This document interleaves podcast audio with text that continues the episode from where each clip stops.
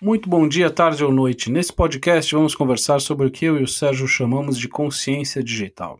Sérgio, você acha que todos os negócios já são digitais ou essa história de digitalização é algo que ainda não aconteceu? Boa noite, Jarbas. É, eu acho sim que os negócios já são todos é, de alguma forma digitais, tá?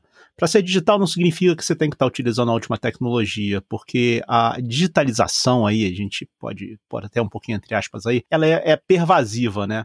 E, e já está presente em quase tudo em que a gente interage, né? A digitalização está presente em qualquer coisa que tenha um chip de de computador, né, e esse chip esteja executando um programa para controlar suas tarefas, né, como telefone celular, por exemplo, em que o chip está lá controlando as teclas que você digita e para onde você está ligando. Podemos citar isso aí como um exemplo simples. E muita gente não percebe que já está lidando com essas coisas, né? É, um amigo meu até me falou sobre um exemplo de um vaso, né? Quando você está comprando um vaso, você está interagindo digitalmente de alguma forma, porque alguém emitiu uma nota fiscal para vender aquele vaso, né? Eu, eu acredito ainda na relação entre essa consciência digital dos negócios, a produtividade dos negócios e, consequentemente, a margem de lucro que o negócio pode ter. Uma vez que se produz muito mais rápido e melhor quando a gente usa a tecnologia como parte do negócio e olha a tecnologia como um investimento importante no meu negócio, na minha empresa. Imagina que a gente fale, por exemplo, de um negócio ligado à beleza. Né? O proprietário ou a proprietária certamente vão investir em treinamento dos funcionários, em, em novas capacitações, em produtos né, de beleza cada vez mais sofisticados e, obviamente, em ferramentas para o pessoal trabalhar. Mas imagine que ele não dá atenção ou ela não dá atenção ao sistema financeiro ou mesmo à plataforma de relacionamento com os clientes, o chamado CRM. Essa fidelização que viria de eu tratar bem o meu cliente, de eu conhecer o meu cliente, os dados sobre o como meu cliente consome, os serviços que ele mais gosta, como ele me avalia, pode criar um elo tão lucrativo quanto a excelência no serviço de beleza em si mesmo, ou seja, eu não deixo de prestar o meu serviço com qualidade, mas eu também uso toda a informação do meu negócio, que já está digitalizada muitas vezes e eu não percebo, para potencializar a minha margem, para aumentar, obviamente, o meu lucro.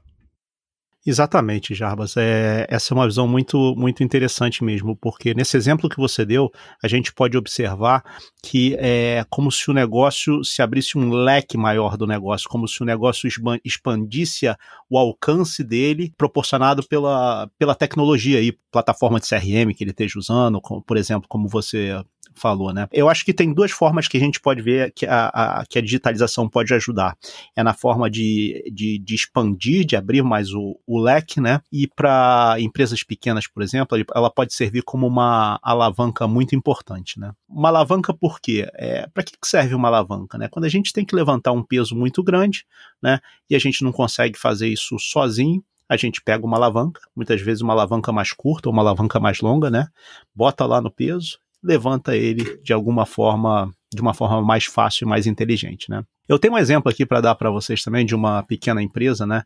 Que é uma empresa mantida apenas por uma pessoa, tá? Essa empresa, o que, que ela faz? Ela é uma empresa que fabrica e vende artigos de, de papelaria, né? Cadernos, álbuns de foto, entre outras coisas, né? E essa empresa, o que, que ela faz? Ela é gerida por uma única pessoa e essa única pessoa se dedica a quê? Se dedica a cortar o papel, a cortar o cartão que faz a capa dos, dos livros, a colar tudo e a montar tudo como é que essa pessoa se dedica à venda, né? Então, já há algum tempo essa, essa empresa ela buscou uma forma de para expandir as suas vendas, né? É, antes ela participava de pequenos eventos e tal e fazia as vendas, mas quando estava participando dos eventos não estava produzindo, né? Então fica aí esse dilema. Como, como levantar esse peso que é o peso da venda, né? Essa empresa fez o seguinte: ela contratou uma plataforma de vendas digitais na, na nuvem. Não é uma plataforma sofisticada, uma plataforma bastante simples, para vocês terem uma ideia, ela gasta em torno de 50 reais por mês.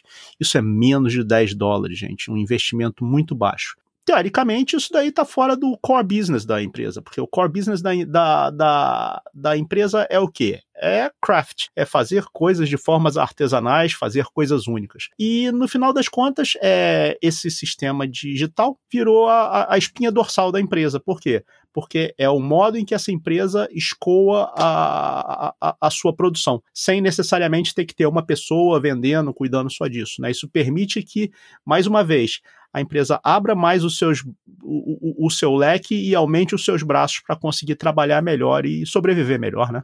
É muito interessante porque você acaba mudando o eixo da discussão e, e ao invés de você dizer, ok, vou, vou contratar mais pessoas e, portanto, dividir a produtividade né, dessa empresa, que é a quantidade de receita gerada dividida pela quantidade de profissionais, ela acaba tendo uma receita três vezes maior se comparado a negócios mais ou menos do mesmo modelo, que precisariam, como você falou, ter alguém para cuidar de vendas, alguém para cuidar dos clientes e alguém também para trabalhar produzindo material. Quando digitaliza, você rapidamente percebe que triplica ou quadruplica a tua margem, a tua produtividade.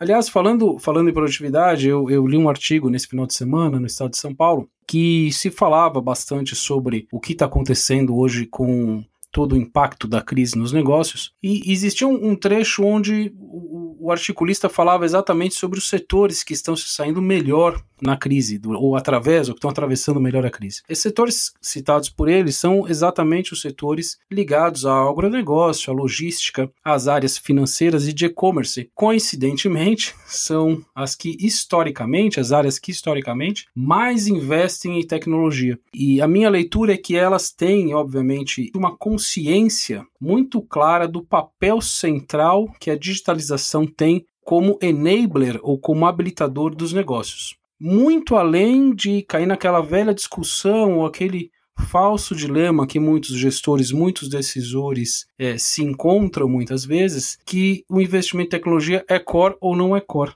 Não importa o teu negócio, a tecnologia sempre vai te devolver muitos reais para cada real investido, tenho certeza. Ter consciência faz parte de saber que a tecnologia pode não ser core, e muitas vezes ela não é core de fato, mas ela é esse habilitador, esse fio condutor que integra o teu negócio e entrega muito mais valor para você e para o teu cliente. Exato, eu gosto muito dessa palavra que você usa de, de habilitador, porque você vê, né, é, como é a tecnologia. É, nesse mesmo caso dessa, dessa empresa que eu falei aqui, né, o que está acontecendo? está acontecendo hoje? É, durante a pandemia, né, as pessoas estão desviando o, os seus recursos e não estão comprando mais as coisas que não são extremamente necessárias. Então, quer dizer, essa empresa não está vendendo caderno, não está vendendo álbuns de foto, porque não tem ninguém viajando e tirando fotos para botar nos álbuns. E aí o que, que aconteceu? Imagina se essa empresa fosse uma empresa tradicional que só trabalhasse com papelarias, que fosse fornecedora para papelarias.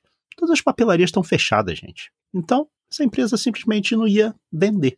Além disso, ela não tinha um produto atrativo para o momento que o, que o mundo está passando. E aí o que, que aconteceu? Essa, matéria, essa empresa ela tinha matéria-prima de, de qualidade, né? Tecidos de qualidade que ela usava para fabricação de, das capas, dos álbuns e, e, dos cadernos, né? E aí o que, que ela fez? Ela decidiu converter a sua produção para produzir máscaras. Hoje todo mundo está precisando de máscara, né? Você tem aí é, governos que estão dizendo que as pessoas têm que usar máscara para sair na rua. E aí o que, que ela fez? Ela começou a produzir essas máscaras e a vender através do seu e-commerce, né? Porque o e-commerce não está limitado a um segmento específico, como uma loja física de uma papelaria, por exemplo. Ela começou a divulgar nas redes sociais dela que ela agora está o que, que aconteceu, que continuava vendendo o, o que ela fabricava, mas que agora ela estava se adaptando e vendendo máscaras, né? Como todo mundo tem que se adaptar numa situação como essa. Enquanto isso, se a gente for olhar um, um, dos fornecedores dessa empresa, né? Como essa empresa é uma empresa que fabrica coisas artesanais, de craft e tal, ela utiliza um fornecedor que vende material para esse tipo de coisa, né? Esse fornecedor,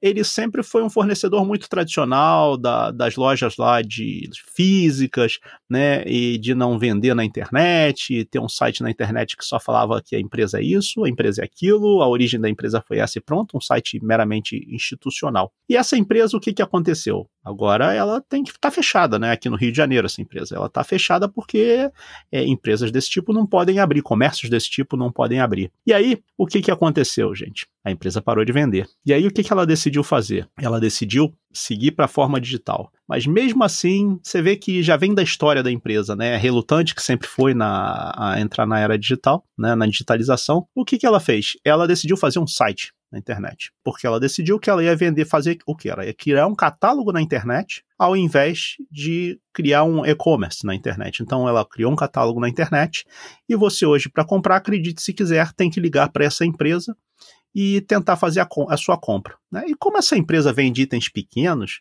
Né? É, o que, que eles decidiram? Tiveram uma ideia fantástica também. Eles decidiram dizer que a compra mínima é de 300 reais. Então, ele ainda não aprendeu com a primeira lição de não estar tá digitalizado, né? Talvez eles não tenham alguém que possa fazer advising para eles e ajudar eles ao, ao, caminho que tem que seguir, ou talvez eles não não queiram, né? Tá aí um exemplo de um anãozinho reagindo bem a um momento difícil porque estava preparado de forma simples, como você sempre fala, a digitalização não precisa ser uma coisa super complexa, ela tá nas coisas simples. E o outro, que é um gigante do mercado, tá aí não sabendo o que fazer nesse momento. E é, é realmente incrível, porque isso acaba não sendo uma questão de tamanho, né? Porque muitas pessoas ouvindo a sua, sua história pode pensar, poxa, ok, uma empresa menor é muito mais ágil que uma empresa maior.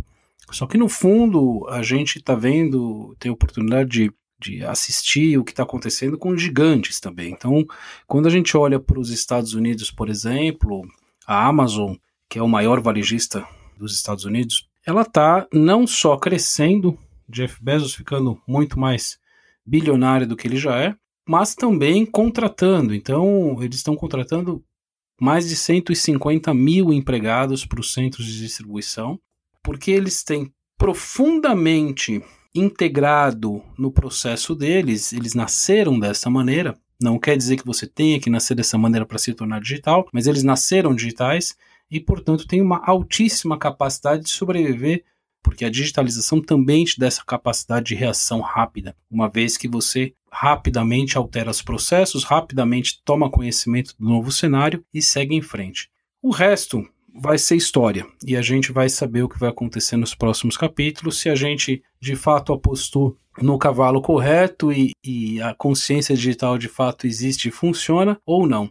Para o próximo podcast, a gente vai conversar um pouco mais sobre processos e maneiras que você pode empregar no teu negócio para pouco a pouco se tornar mais consciente digitalmente. Vamos falar sobre um processo natural de mapeamento da sua cadeia de serviços ou de produtos e como você vai trabalhar para identificar os pilares tecnológicos do seu negócio, de maneira a você entender os gaps e as fortalezas e aproveitar as oportunidades que o mundo dos negócios e a tecnologia podem oferecer e vão oferecer para você de maneira conjunta. Muito obrigado, Sérgio, e boa noite, tarde ou dia para todos que nos ouviram. Até mais. Pessoal, muito obrigado aí também por, por me escutar junto com, com o Jarbas, né? E pense sempre nas ferramentas que você tem. Tome consciência digital e use as ferramentas que você tem da melhor maneira possível, aproveitando o máximo possível. Boa noite para todos.